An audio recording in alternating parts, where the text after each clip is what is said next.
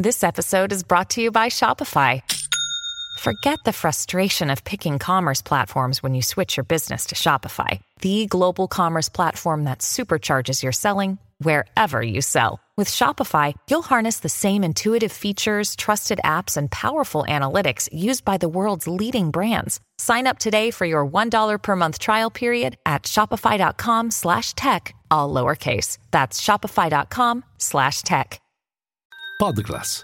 I podcast di Class Editori. Se lo fa Wall Street, e ancora una volta la colpa è il forte balzo dei rendimenti dei Treasury. In questo martedì tre ottobre per il Dow Jones termina la seduta peggiore da marzo. L'indice delle trenta blue chip scivola sotto i trentatremila punti per la prima volta eh, dallo scorso giugno, portando in negativo il suo bilancio dall'inizio dell'anno, come è accaduto ieri per il Russell duemila. Ma è il Nasdaq a soffrire più di tutti. Linea mercati. In anteprima, con la redazione di Class C N B C, le notizie che muovono le borse internazionali. I settori sono in generale calo, in modo particolare i beni discrezionali seguiti dai titoli tecnologici. L'unico comparto in rialzo oggi è quello che ieri era stato il più colpito, quello delle utility.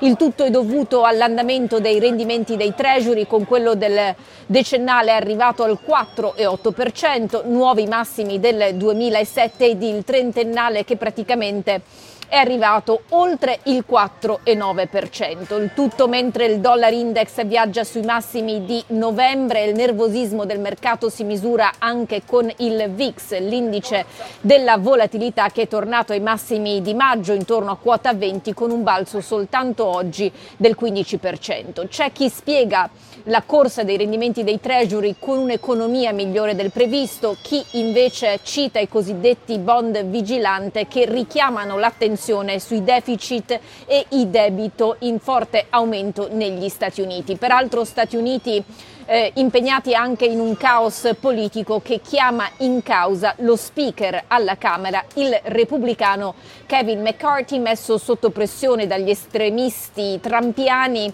eh, che ce l'hanno con lui, perché di fatto ha evitato uno shutdown trovando un accordo con l'opposizione democratica. Nel frattempo eh, dal fronte macroeconomico di oggi il dato sugli annunci di lavoro negli Stati Uniti, che ad agosto sono balzati inaspettatamente a nove virgola sessantuno milioni, e questo non fa che confermare l'approccio della banca eh, centrale americana di tassi più alti più a lungo. A questo proposito eh, toni da falco sono stati usati oggi da Loretta Mester, a capo della Fed di Cleveland, secondo cui un'altra stretta entro fine anno potrebbe essere necessaria, più colomba invece Rafael Bostic, a capo della Fed di Atlanta, che potrebbe essere stato il primo membro della Fed a dire che secondo lui la politica monetaria è sufficientemente restrittiva. Quell'avverbio sufficientemente Powell non lo ha ancora utilizzato. Per Bostic peraltro non c'è alcuna fretta di alzare nuovamente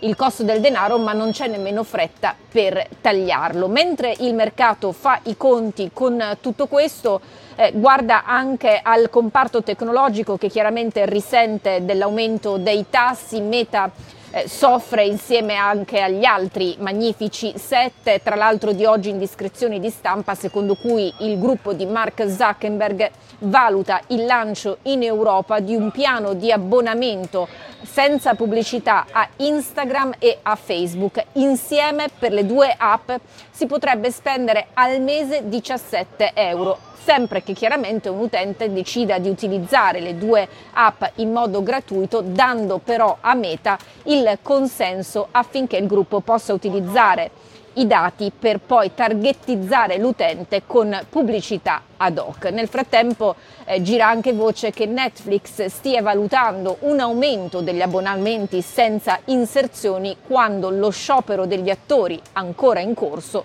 sarà terminato. Eh, guardiamo inoltre all'Ucraina, sempre perché nella soluzione che ha evitato lo shutdown nel fine settimana di aiuti a Kiev non ce n'erano. Oggi call tra il leader statunitense Joe Biden e gli alleati, inclusa la NATO, in cui insomma sono state fornite rassicurazioni. Gli aiuti a Kiev ci saranno finché sarà necessario.